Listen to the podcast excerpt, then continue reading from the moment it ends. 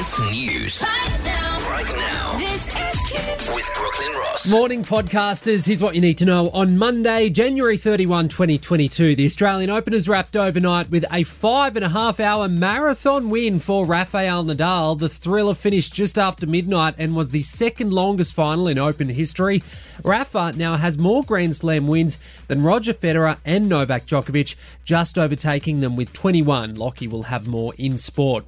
Things aren't looking good for ScoMo and the coalition just a few months before the federal election. The latest Newspoll has the government trailing Labor 44 to 56, the worst result for three and a half years.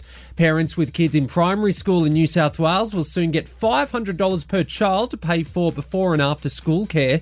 The state government is handing out vouchers, trying to keep the industry viable because so few children are going thanks to COVID fears and parents who work from home. Former TV host Dylan Lewis has been crowned winner of this year's I'm a Celebrity Get Me Out of Here. He's beaten people like Emily Seebohm and Joey Essex in the live final overnight.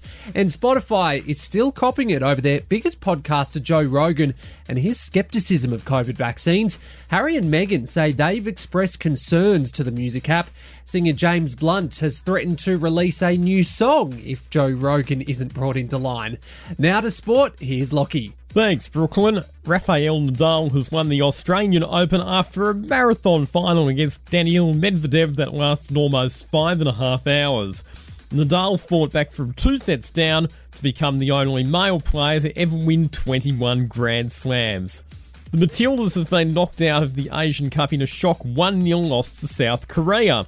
Despite dominating field position for most of the match, the Aussies fell behind when the Korean team scored in the 87th minute.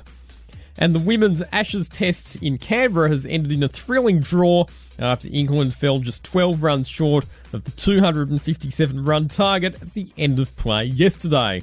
The English team appeared to be on target for victory, needing 45 runs from the final 10 overs before the Aussies took a flurry of wickets.